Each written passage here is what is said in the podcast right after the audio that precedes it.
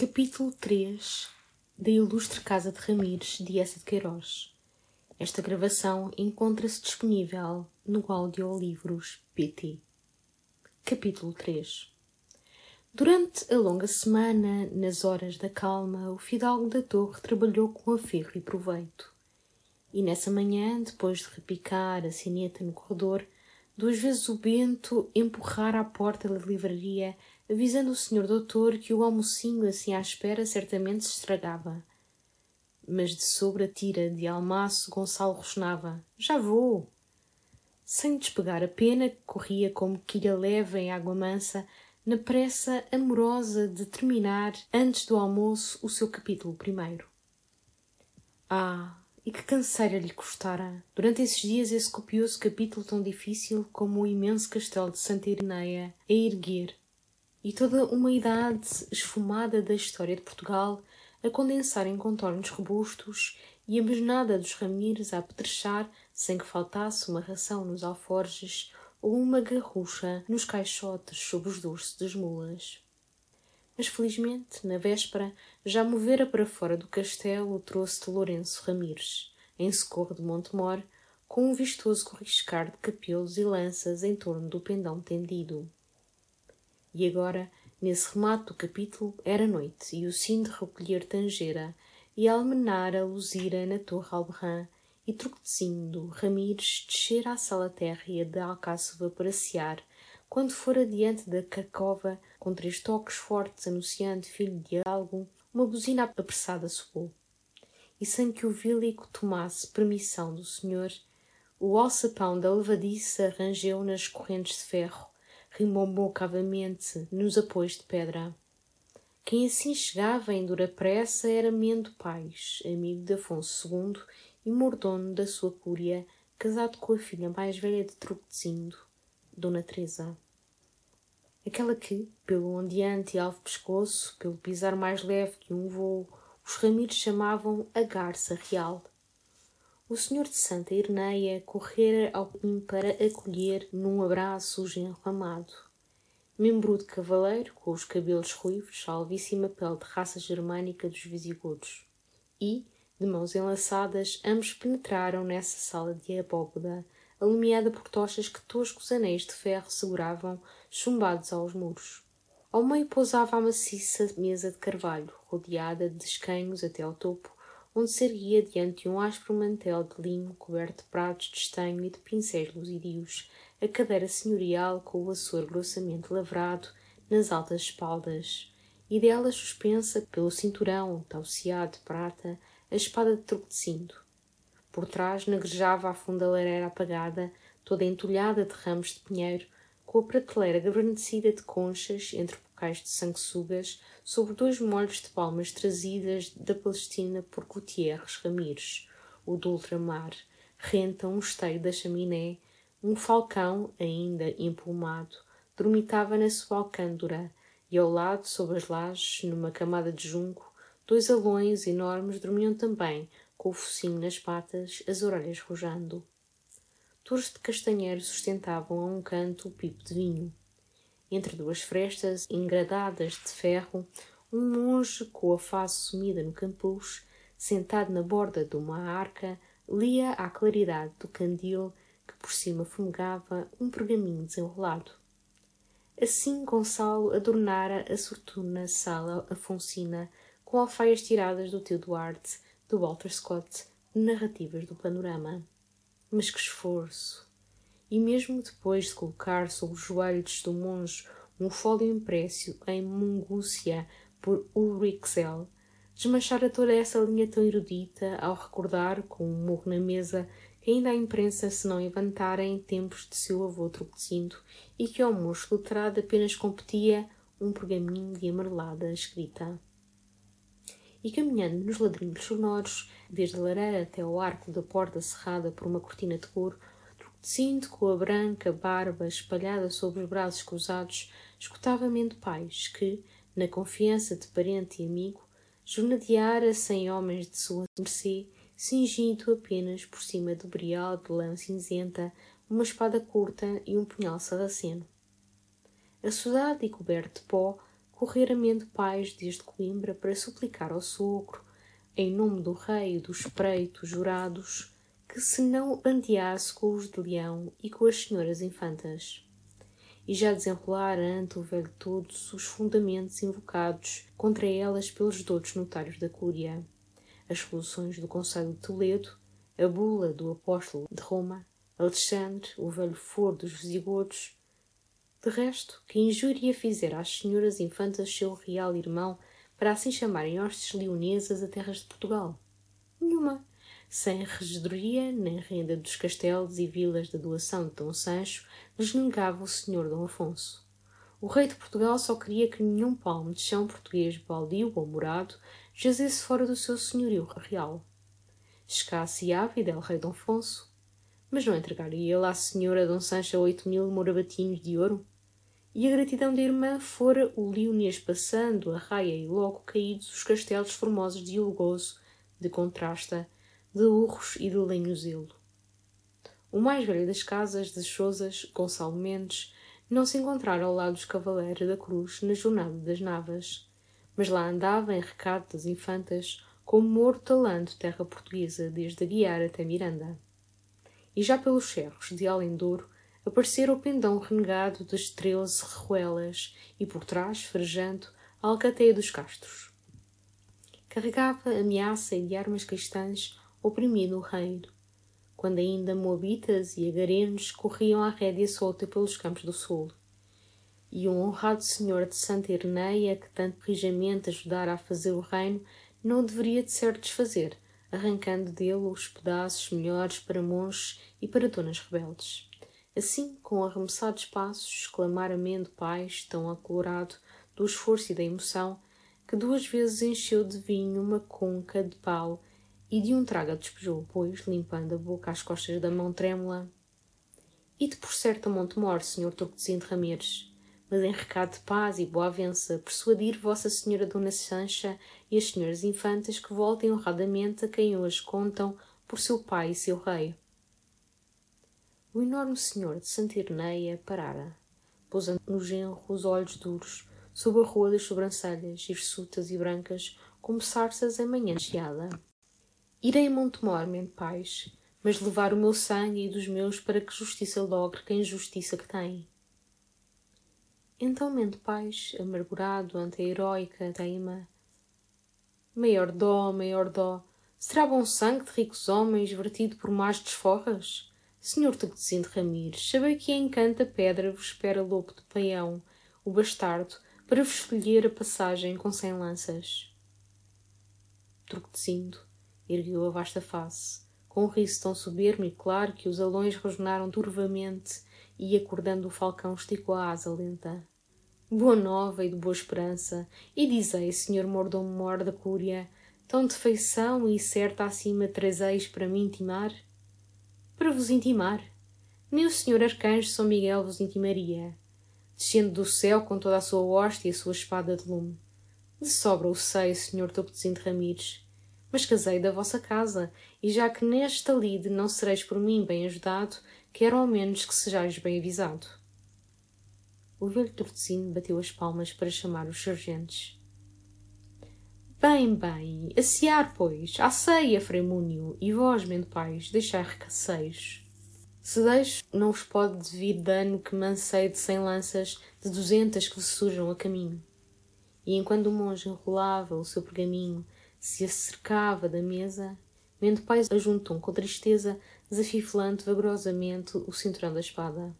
Só um cuidado me pesa, e é que, nesta jornada, senhor meu sogro, e desficar de mal com o reino e com o rei. Filho e amigo, de mal ficarei com o reino e com o rei, mas de bem com a honra e comigo. Este grito de fidelidade tão altivo não ressoava no pulmeto do tio Duarte, e quando o achou com inesperada inspiração, o fidalgo da torre, atirando a pena, esfregou as mãos, clamando elevado. Caramba, aqui há talento! Rematou logo o capítulo. Estava esfalfado, à banca do trabalho desde as nove horas, a reviver intensamente e em jejum as energias magníficas dos seus fortes avós. Numerou as tiras, fechou na gaveta à chave o volume do bardo, Depois à janela, com um colete desabotoado, ainda lançou um brado genial num grave e ronco tom, o lançaria truquecindo. De mal com o reino e com o rei, mas de bem com honra e comigo. E sentia nele realmente toda a alma de um Ramires, como eles eram no século XII, de sublime lealdade, mas presos à sua palavra que um santo ao seu voto, e alegremente desbaratando para o manter bens, contentamento e vida. O vento que espalhara outro repito desesperado escancarou a porta da livraria. É o Pereira! Está ali embaixo no pátio Pereira, que quer falar ao senhor doutor. Gonçalo Mendes franziu a testa, com impaciência, assim repuxado daquelas alturas onde respirava os novos espíritos da sua raça. Que maçada! O Pereira! Que Pereira? O Pereira! O Manuel Pereira, da Riosa! O Pereira brasileiro! Era um lavrador com o casal na Riosa, chamado brasileiro, por ter herdado vinte contos de um tio regatão no Pará. Comprar então terras trazia arrendada à cortiga a falada propriedade dos contos de Monte Agra envergava aos domingos uma sobrecasaca de pano fino e dispunha de sessenta votos na freguesia. Ah, diz ao Pereira que suba, que conversamos enquanto almoço, e põe outro talher. A sala de jantar da torre, que abria por três portas endereçadas para uma funda varanda alpedrada, conservava, do tempo do avô Damião, o tradutor de Valérios Falacos, dois formosos panos de arras representando a expedição dos argonautas louças da Índia e do Japão, desirmanadas e preciosas, recheavam um imenso armário de mogno. E, sobre o mármore dos aparadores, rebrilhavam os restos, ainda ricos, das pratas famosas dos ramires, que o vento constantemente areava e polia com amor. Mas Gonçalo, sobretudo de verão, sempre almoçava e jantava na varanda luminosa e fresca, bem esteirada, revestida até meio muro por finos azulejos do século XVIII e oferecendo a um canto para as preguiças do charuto um profundo canapé de palhinha com almofadas de damasco. Quando lá entrou, com os jornais da manhã que não abrira, o Pereira esperava, encostado a um grosso guarda-sol de paninho escarlate, considerando pensativamente a quinta que dali se abrangia até aos álamos da ribeira do Coice e aos outeiros suaves de Valverde. Era um velho desgalgado e rijo, todo ossos, com um carão moreno de olhos miudinhos e azulados e uma barbicha rala, já branca, entre dois enormes colarinhos presos por botões de ouro. Homem de propriedades, acostumado à cidade e ao trato das autoridades, estendeu largamente a mão ao fidalgo da torre e aceitou sem embaraço a cadeira que ele lhe empurrara para a mesa, onde dominavam, com os seus ricos lavores, duas altas infusas de cristal antigo, uma cheia de açucinas e a outra de vinho verde. Então que bom vento o traz pela torre, Pereira amigo. Não o vejo desde abril. É verdade, meu fidalgo. Desde o sábado em que caiu a grande trevoada, na véspera da ilação. Confirmou Pereira, afagando o cabo do guarda-sol que conservara entre os joelhos. Gonçalo, numa esfaimada pressa do almoço, repicou a campainha de prata, depois rindo. E os seus votos, Pereira amigo, segundo o costume, lá foram para o eterno Sancho Lucena, direitinhos, como os rios vão para o mar. O Pereira também riu, um riso agradado que lhe descobria os maus dentes, pois o círculo era uma propriedade de Sr. Sancho Lucena, cavalheiro de fortuna, homem de bem, conhecedor, serviçal. E então, quando calhava, como em abril, o apoio do governo, nem Nosso Senhor Jesus Cristo, que voltasse à terra, se se propusesse para Vila Clara, desalojava o patrão da feitosa.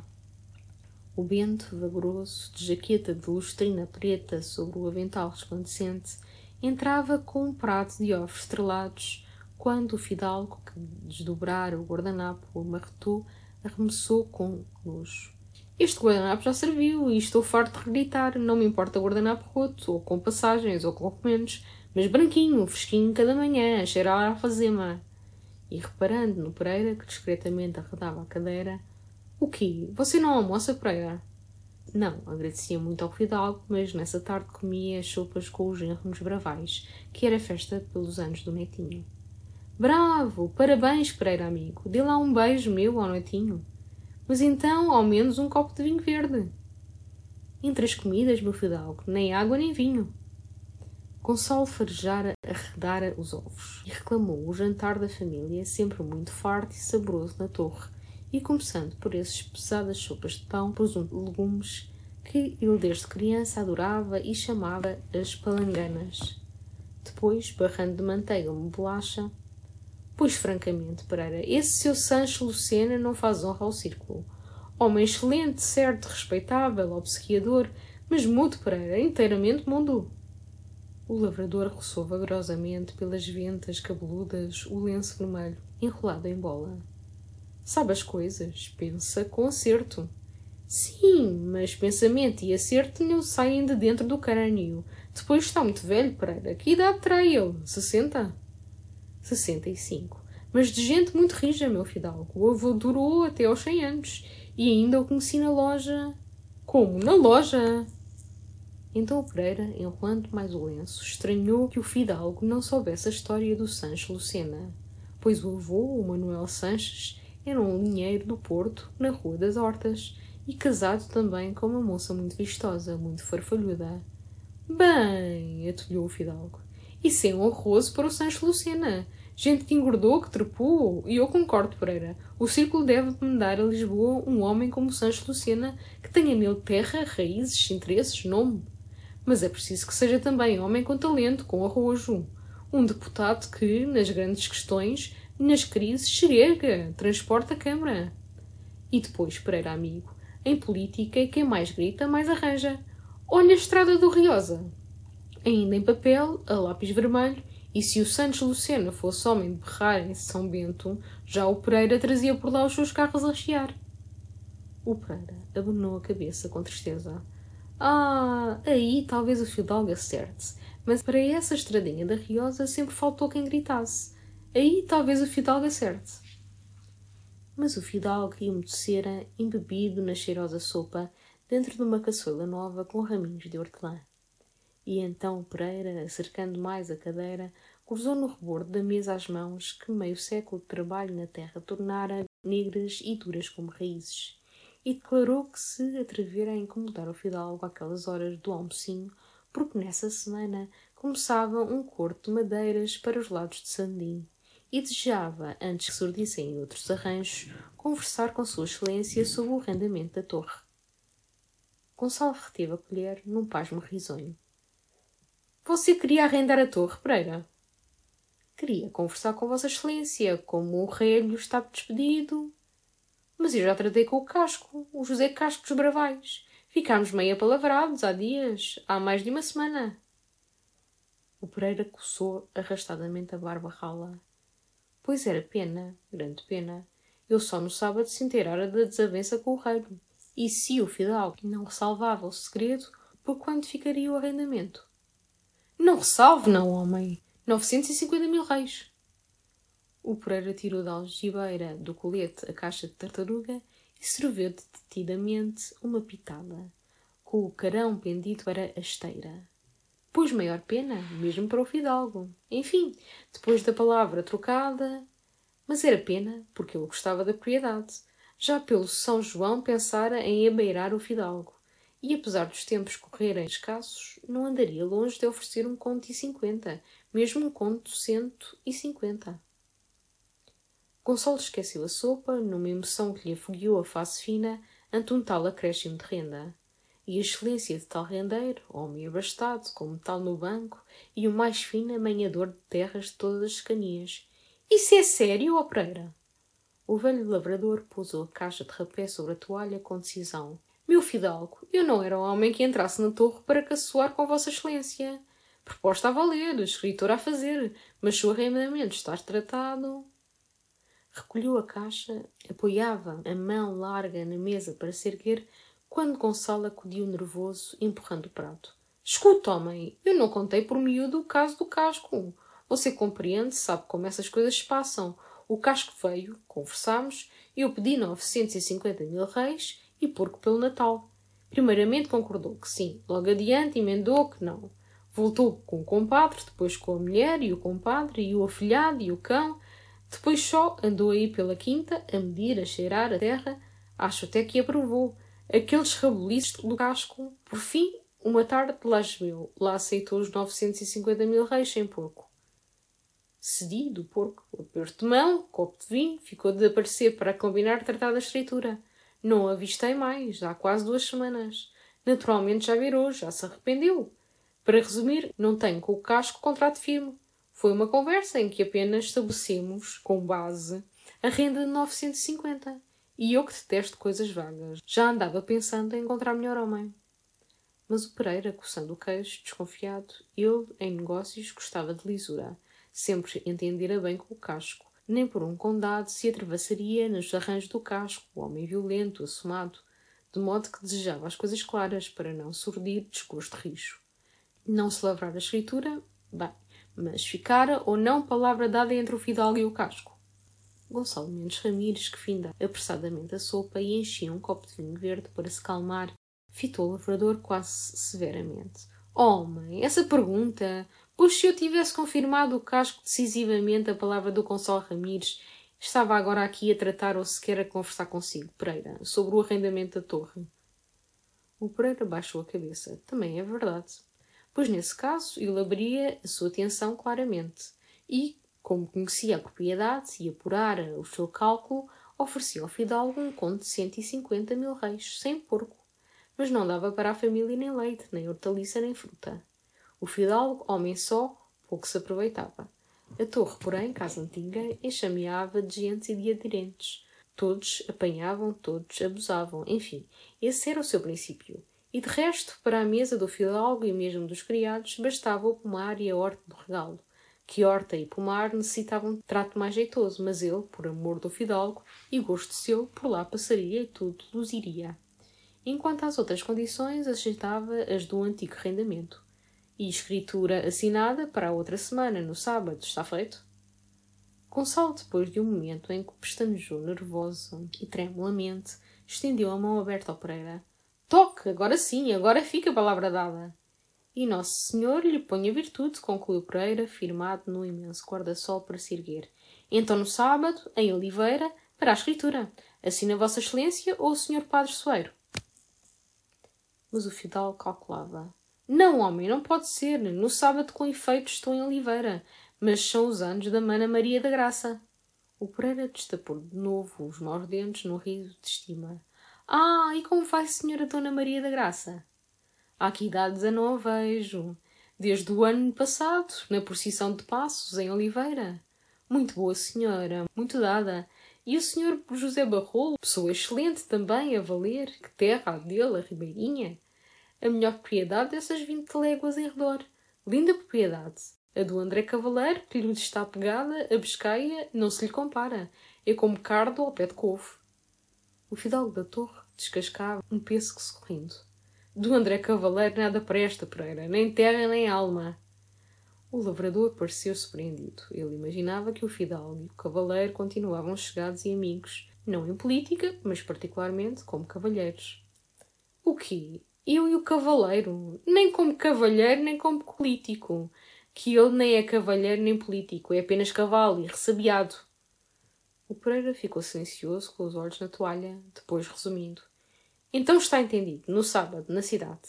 E se não faz transformar de algo, passamos pelo tabelião Guedes e fica feito arrumado. O Fidal, naturalmente, vai para a casa da senhora sua mana. Sempre apareça você lá às três. Lá conversamos com o padre Soeiro. Também há aqui idades não encontro o Sr. Padre Soeiro. Oh, esse ingrato agora raramente aparece na torre, sempre em Oliveira, com a Mana Graça, que é a menina dos seus encantos. Então, nem um cálice de vinho no Porto, Pereira. Bem, até sábado. Não esqueça o beijinho para o neto. Cá me vai no coração, meu fidalgo. Agora é essa, pois consentia eu que Vossa Excelência se levantasse. Sei perfeitamente a escada e ainda passo pela cozinha para debicar com a tia Rosa. Já desde o tempo do paizinho de Vossa Excelência, que Deus haja, conheço bem a torre. E sempre me esperançei trazer nesta quinta uma lavoura a meu gosto de consolar. Durante o café, esquecido dos jornais, Gonçalo gozou a excelência daquele negócio. Duzentos mil reis mais de renda. E a torre tratada pelo Pereira, com aquele amor da terra e saber de lavra que transformara o chavascal do Monte Agra numa maravilha de seara, vinha e horta. Além disso, homem abastado, capaz de um adentamento. E eis aí mais uma evidência do valor da torre. esse afinco do Pereira em arrendar, ele tão apertado, tão seguro. Quase se arrependia de lhe não ter arrancado um conto e duzentos. Enfim, a manhã fora fecunda. E realmente nenhum acordo afirmado o colava ao casco. Entre eles apenas se esboçara uma conversa sobre o arrendamento possível da torre, a debater depois miudamente, numa base nova de 950 mil reis e que insensatez se ele, por escrupuloso respeito dessa conversa esboçada, recusasse o Pereira, retivesse o casco, lavrador de rotina, dos que raspam a terra para comer e a deixam cada ano desmerecendo, mais cansada e chapuda. Bento, traz charutos! E o Joaquim, que tem a égua selada das cinco para as cinco e meia, sempre voa feitosa. Hoje é o dia. Acendeu um charuto, voltou à livraria e, imediatamente, releu o final magnífico. De mal com o reino e com o rei, mas de bem com a honra e comigo. Ah, como ali gritava a alma inteira do velho português, no seu amor religioso da palavra e da honra, e com a tira de almaço entre os dedos, junto da varanda, considerou um momento a torre, as poeirentas frestas engradadas de ferro, as resistentes ameias ainda inteiras, onde agora adejava um bando de pombas. Quantas manhãs, às frescas horas da alva, o velho truquecindo se encostara àquelas ameias, então novas e brancas. Toda a terra em redor, semeada ou bravia, de certo pertencia ao poderoso rico homem. E o Pereira, nesse tempo colono o cervo, só abordava o senhor de joelhos e tremendo mas não lhe pagava um conto de cento e cinquenta mil reis de semora moeda do reino. Também que diabo, o vovô Truquezinho não precisava.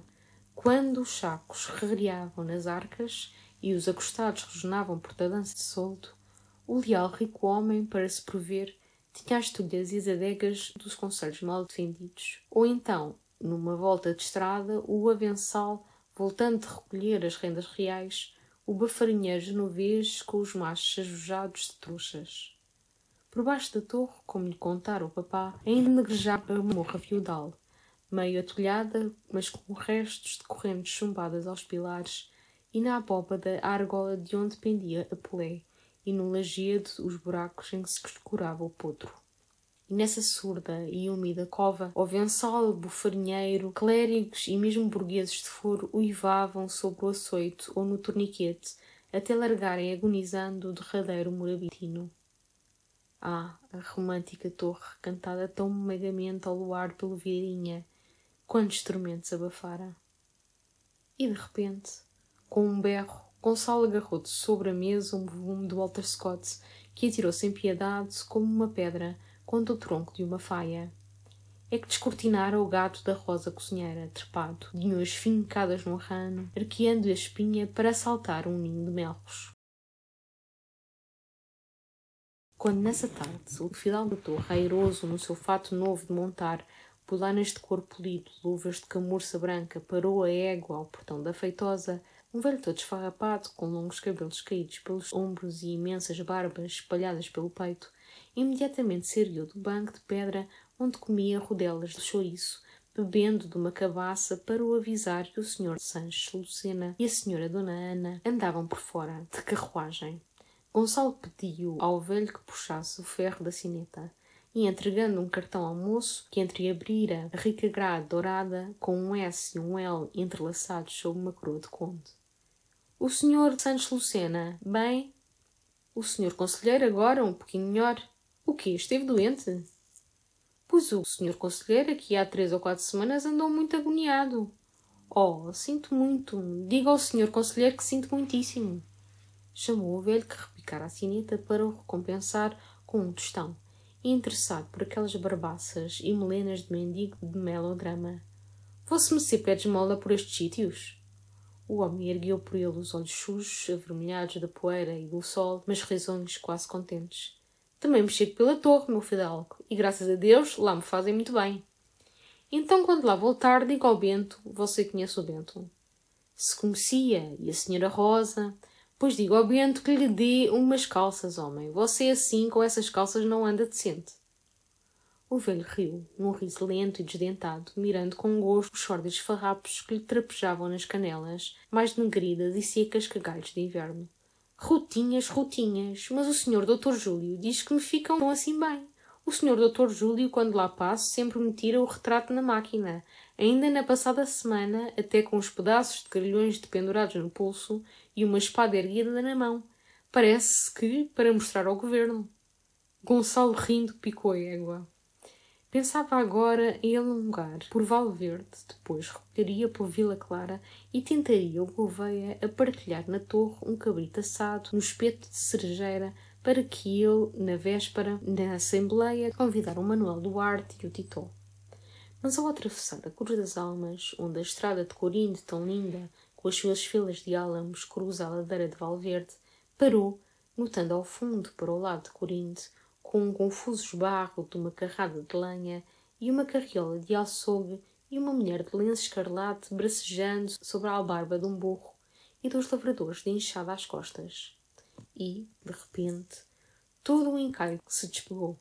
A mulher trotando no seu burrinho, logo sumida numa volta de arvoredo, a carriola se alavancando num rolo leve de poeira, o carro avançando para a cruz nas almas a chiar tardamente, os cavadores descendo para uma chante através das leiras de feno, na estrada só restou, como desamparado, um homem de jaqueta ao ombro que se arrastava penosamente cocheando.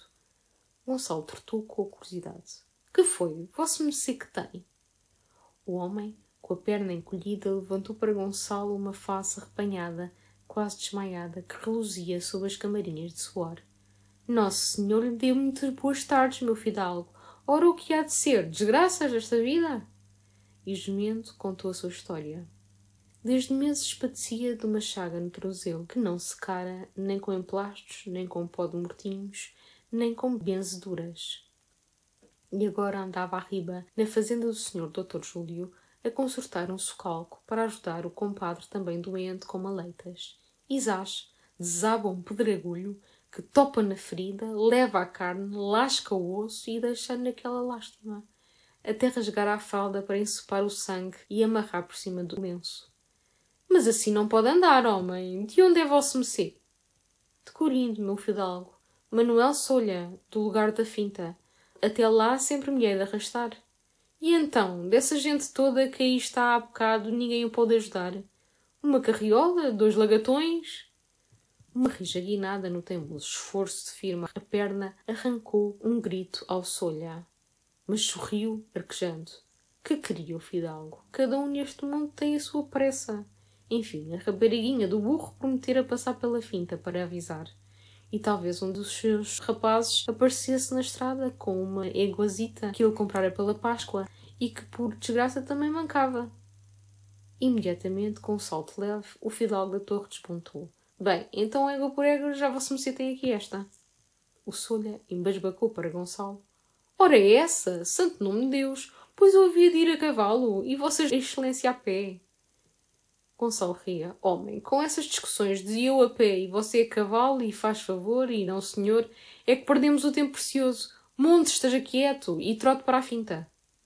O outro recuava para a valeta da estrada, sacudindo a cabeça, esgazeado como num espanto de um sacrilégio. Isso é que não, meu senhor, isso é que não. Antes eu acabasse aqui à míngua, com a chágua em blor. Gonçalo bateu o pé com autoridade. Monte, que mando eu! Vosso Messê é um lavrador de enxada. Eu sou um doutor formado em Coimbra. Sou eu que sei. Sou eu que mando.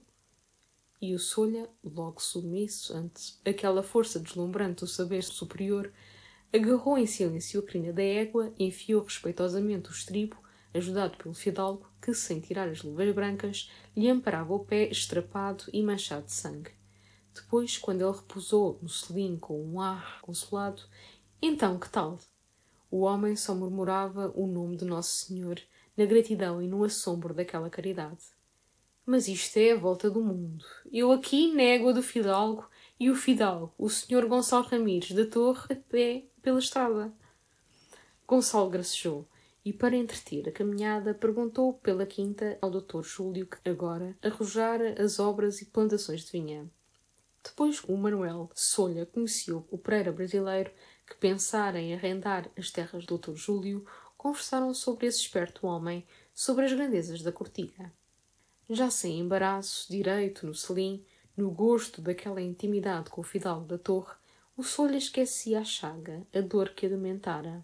E à estribeira do Solha, atento e sorrindo, o fidalgo estugava o passo na poeira branca.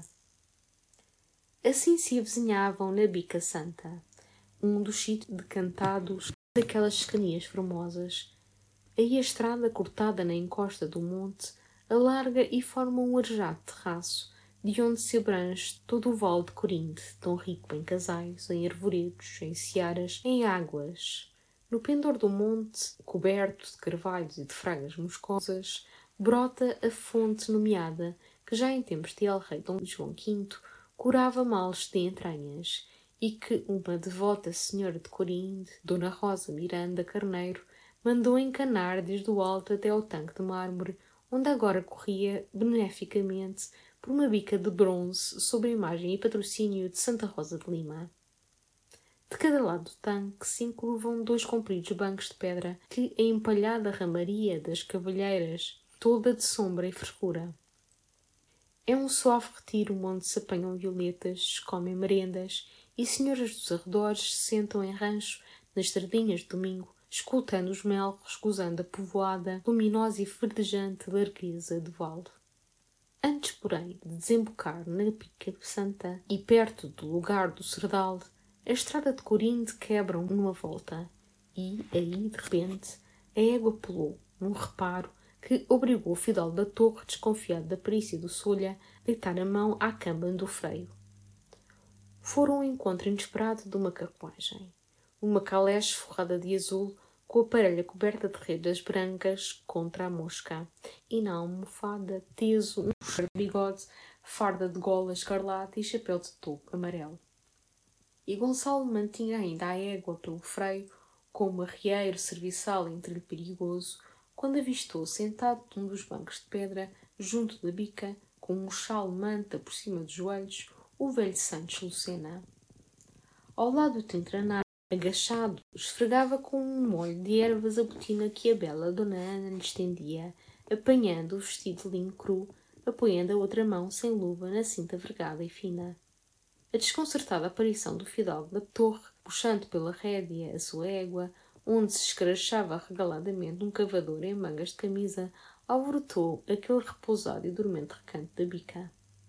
Sancho Lucena esbugalhava os olhos, esbugalhava os óculos num arremesso de curiosidade que o levantara com o pescoço esticado, o chal manta escorregando pela relva. Dona Anda recolheu bruscamente a botina, logo empertigada, na gravidade condigna da senhora da feitosa, retomando como uma insígnia o cabo de ouro de luneta de ouro, suspensa por um cordão de ouro, e até o tritanário ria pasmadamente para o solhar mas já com o seu desembaraço elegante, sol num relance, saudar a Dona Ana, apertava com fervor a mão espantada de Sanches Lucena e alegremente se gratulava por aquele encontro ditoso. Pois vinha justamente afeitosa, e aí soubera, com desgosto, por um moço da quinta, de certo exagerado, que o senhor conselheiro nas últimas semanas andara doente. E então como estava? Como estava? Oh, a fisionomia era excelente. Pois não é verdade, senhora Dona Ana. O aspecto é excelente. Com um leve requebro da cabeça, um fofo ondear de um molho de plumas brancas sobre o chapéu de palha vermelha, ela ouviu numa voz rolada, lenta e gorda, que arrepiou Gonçalo. O Sancho agora, graças a Deus, desfruta melhor saúde. Um pouco melhor, sim, com efeito. Muito agradecida a Vossa Excelência, Sr. Gonçalo Ramires murmurou o descarnado e corcovado homem, repuxando para os joelhos o chal-manta. E com os óculos a luzir, cravados em Gonçalo, na curiosidade que o abrasava, quase lhe recusara a face afilada, mais amarela que o sírio. Mas com perdão de Vossa Excelência, como é que Vossa Excelência anda por aqui? É aquela estrada de Corinte, neste estado, a pé, trazendo à rédea um labrador de enxada? Rindo, e sobretudo para Dona Ana, cujos olhos formosamente negros de uma funda refulgência líquida também esperavam sérios e reservados, Gonçalo contou o desastre do bom homem que entrotara no caminho gemendo, arrastando a perna escalavrada. De sorte que lhe ofereci a minha égua. E até, se Vossa Excelência me permite, minha senhora, é necessário que eu combine com ele o resto da jornada. Rapidamente voltou ao Solha, que, de novo acanhado ante o senhor da feitosa, com o chapéu na mão, encolhido sobre o selim, como atenuando a sua grandeza, logo se distribou para desmontar. Mas já Gonçalo lhe ordenava que tortasse para a finta e lhe mandasse a égua por um dos seus rapazes, ali à Bica Santa, onde ele morava com o senhor conselheiro. E quando o Soia largou, saudando desabaladamente, torcido como impelido do seu pesar pelos acenos risonhos em que o fidalgo o despedia, o assombro do Sancho Lucena recomeçou. Ora, uma coisa destas, eu tudo esperaria, tudo, menos o senhor Gonçalo Mendes Ramires, a trazer à rédea pela estrada de Corinto um cavador de enxada. É a repetição do bom samaritano, mas para melhor. Gonçalo gracejou sentado no banco, junto de Sancho Lucena. Oh, o bom samaritano não merecia uma página tão amável no Evangelho somente por oferecer o burro a uma levita doente, de certo mostrar virtudes mais belas.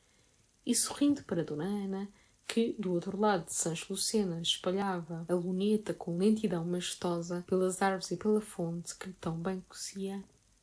Há dois anos, minha senhora, que não tenho a honra. Mas Sancho Lucena despediu um grito. Oh, senhor Gonçalo Ramires, Vossa Excelência traz-me na mão. O fidalgo reparou espantado. Sobre a luva de camurça branca ressaltavam duas manchas arroxeadas. Não é sangue meu. Foi naturalmente quando o solha montou e eu lhe segurei os pés calabrado. Arrancou a luva que arremessou para as ervas bravas por trás do banco de pedra e continuando o sorriso. Com efeito, não tenho a honra de encontrar a Vossa Excelência, minha senhora, desde o baile do Barão das Marges, em Oliveira, o famoso baile do Entrudo. Há mais de dois anos era eu estudante, e ainda me recordo de Vossa Excelência estar vestida esplendidamente da Catarina da Rússia. E enquanto a envolvia no sorrir dos olhos finos e meigos, pensava: Formosa criatura, mas ordinária, e que voz! Dona Ana também se recordava do baile dos marches. O cavalheiro, porém, está equivocado. Eu não fui de russa, fui de imperatriz. Sim, de imperatriz da Rússia, de Grande Catarina, e com um gosto, com um luxo. Sancho Lucena voltou vagarosamente para Consolo os óculos de ouro, apontou um dedo alongado e lívido Pois também eu me lembro que sua mana e minha senhora, a senhora Dona Graça, traziam um traje de lavradeira de Viana. Foi uma lucidíssima festa, nem admira. O nosso Maros é sempre primoroso. E desde essa noite não tornei a encontrar a mana de Vossa Excelência em intimidade, apenas de longe na missa. De resto, pouco residia agora em Oliveira, apesar de conservar a casa montada, criadagem cocheira, culpa do ar ou culpa da água não se dava bem na cidade. Gonçalo acalorou mais o seu interesse. Mas então realmente Vossa Excelência o que tem tido? Sancho Lucena sorriu com amargura. Os médicos em Lisboa não se entendiam. Uns atribuem ao estômago, outros atribuem ao coração. Portanto, aqui ou ali, víscera essencial atacada. E sofria crises, mais crises. Enfim, com a graça de Deus e regime e leite e descanso, ainda esperava arrastar uns anos. Oh, com certeza! exclamou Gonçalo alegremente. E Vossa Excelência não pensa que a Estado em Lisboa e as câmaras e a política, a terrível política, o fatiguem, o agitem? Não, pelo contrário, Sancho Lucena passava toleravelmente em Lisboa, mesmo melhor que na Feitosa, pois gostava daquela distração das câmaras e, como conservava amigos na capital, uma roda escolhida, uma roda fina. Um desses nossos excelentes amigos, Vossa Excelência de certo conhece, ele é parente de Vossa Excelência, o Doutor João da Pedrosa. Gonçalo olhou-lhe ao homem, mesmo ao nome, murmurou polidamente. Sim, o Doutor João, de certo. E Sancho Lucena, passando pelas suíças brancas a mão magríssima, quase transparente, onde reluzia um enorme anel de armas de safira. E não somente o Doutor João, outros dos nossos amigos é igualmente parente de Vossa Excelência e chegado. Muitas vezes temos falado de Vossa Excelência e da sua casa. E ele pertence também à primeira nobreza, é o Arronches Marinque. Cavalheiro muito dado, muito divertido, acrescentou Dona Ana, com uma convicção que alteou o peito, que o repete justo marcava a força viçosa e a perfeição. A Gonçalo também nunca chegara a esse nome sonoro, mas não estou. Sim, perfeitamente, o Marique. De resto, eu tenho tantos parentes em Lisboa e vou tão pouco a Lisboa e Vossa Excelência, Senhora Dona Ana, mas o Santos Lucena insistia, deliciado naquela conversa de parentescos fidalgos. Vossa Excelência, naturalmente, tem em Lisboa toda a sua parentela histórica. Assim eu creio que Vossa Excelência é primo do Duque de Lourençal, o Duarte Lourençal. Ele não usa o título por miguelismo ou antes por hábito. Mas enfim, é o legítimo Duque de Lourençal, é quem representa a Casa de Lourençal.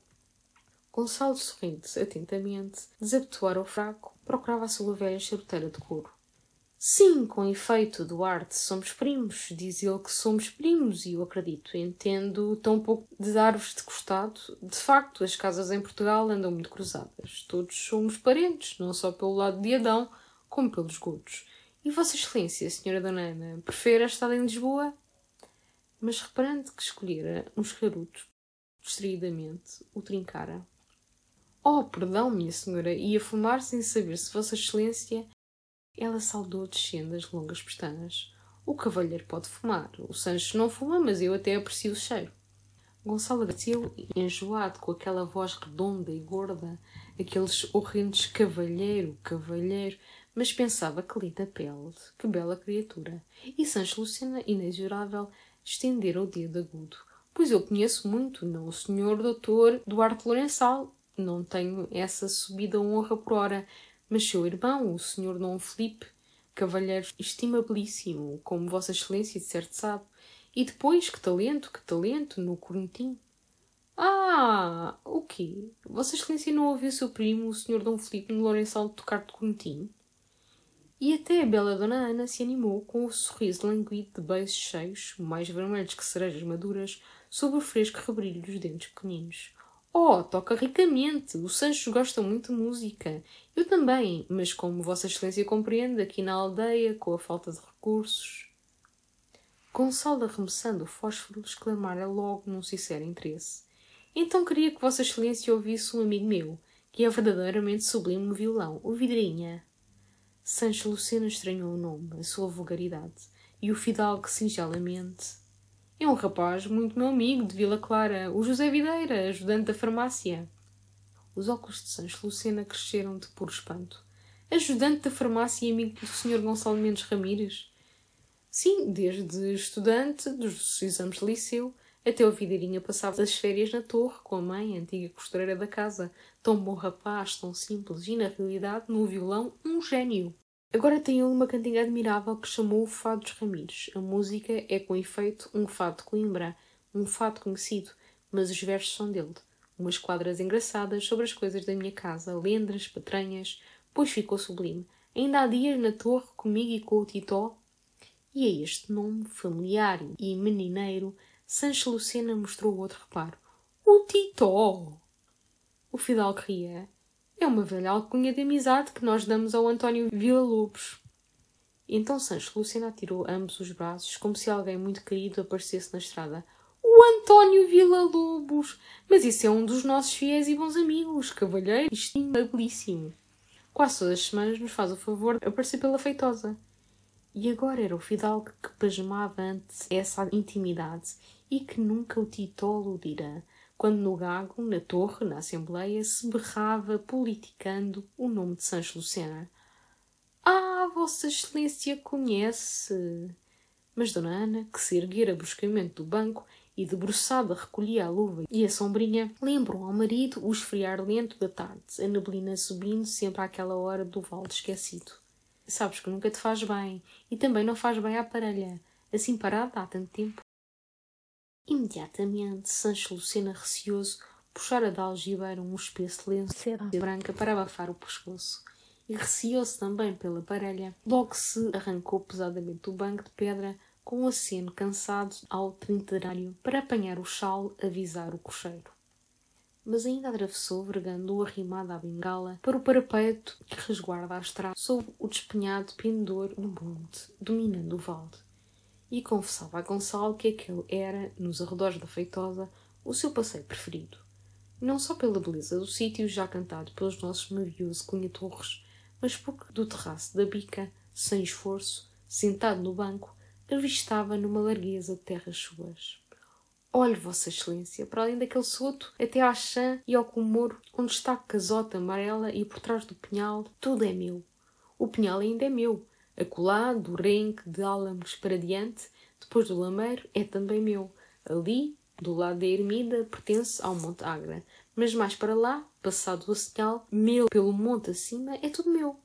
O lívido dedo, o braço escanifrado na manga de camisinheira preta, cresciam por sob o valde. Além os pastos, adiando os centeios, depois o bravio, tudo dele.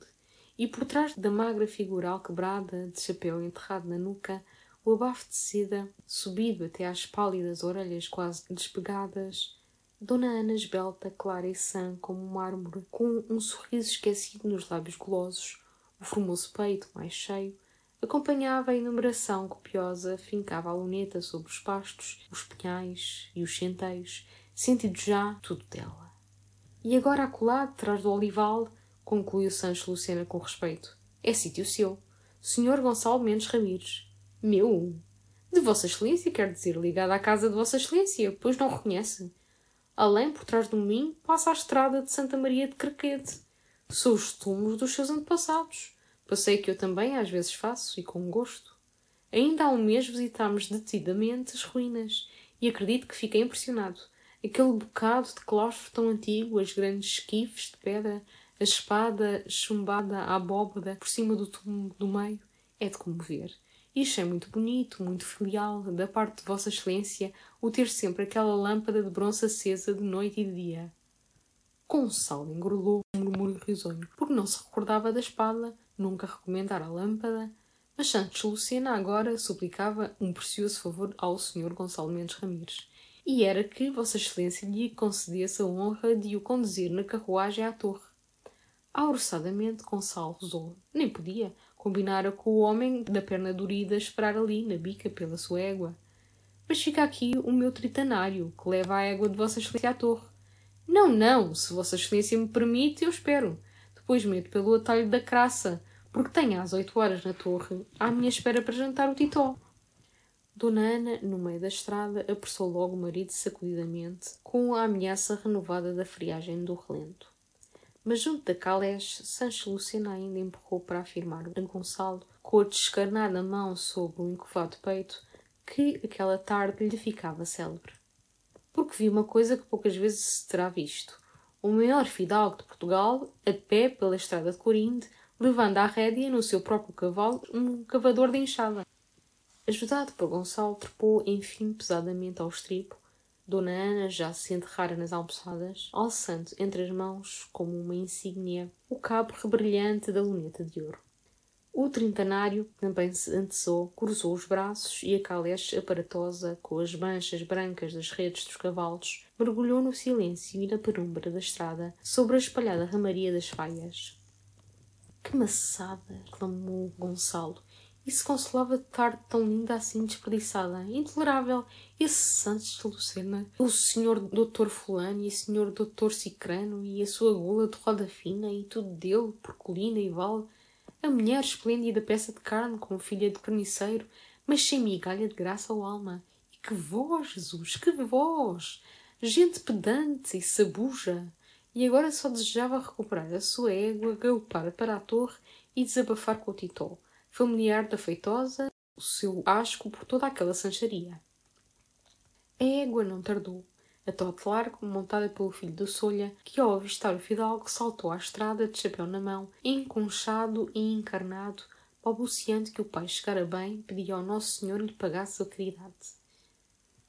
Bem, bem, recados a teu pai, que estimo as melhoras, lá mandarei saber. Num pulo montara, galopava pelo fácil atalho da graça mas diante do portão da torre encontrou um moço do gago com um bilhete de Titó, anunciando que não podia jantar na torre porque partia nessa semana para Oliveira. Que disparate! Para Oliveira também o parto, mas janto hoje. Até combinávamos. O levava na carruagem. Que ficou a fazer o senhor doutor António. O rapaz coçou pensativamente a cabeça. O senhor doutor António passou lá por casa para eu trazer o bilhete ao fidalgo depois, creio que tem festa, porque entrou de fundo no tio Cordeiro a comprar bichas de rabiar. Aquelas inesperadas bichas de rabiar causaram logo ao fidalgo uma imensa inveja. E onde é a festa, sabes? Eu não sei, meu fidalgo, mas parece que é coisa rija, porque o senhor João Gouveia encomendou lá ao patrão dois grandes pratos de bolos de bacalhau. Bolos de bacalhau! Gonçalo sentiu como a amargura de uma traição. Oh, que animais! E de repente ideou uma vingança alegre. Pois se vir hoje o Sr. Dr. António ou o Sr. João Gouveia, não te esqueças de lhes dizer que sinto muito, que eu também cá tinha à noite na torre uma festa. E havia senhoras, vinha a senhora Dona Ana Lucena, não te esqueças, hein? Gonçalo galgou as escadas rindo da sua invenção. Mas nessa noite, às nove horas, depois do arrastado e atochado jantar com o Manuel Duarte, entrou na sala grande dos retratos, apenas iluminada pelo lampião dourado do corredor, para buscar uma caixa de charutos. E, casualmente, através da janela aberta, reparou num homem que, embaixo, rente da sombra dos álamos, rondava, espreitada. Mais atento, imaginou reconhecer os poderosos ombros, o andar bovino do Titó. Mas não, mas não, com certeza. O homem trazia jaqueta e carapuço de lã. Curioso, abafando os passos, ainda sabiram da varanda. O vulto, porém, descera da estrada, logo sumido sob as árvores de uma calha que contorna o casal da Miranda e desemboca adiante na portela junto das primeiras casas de Vila Clara.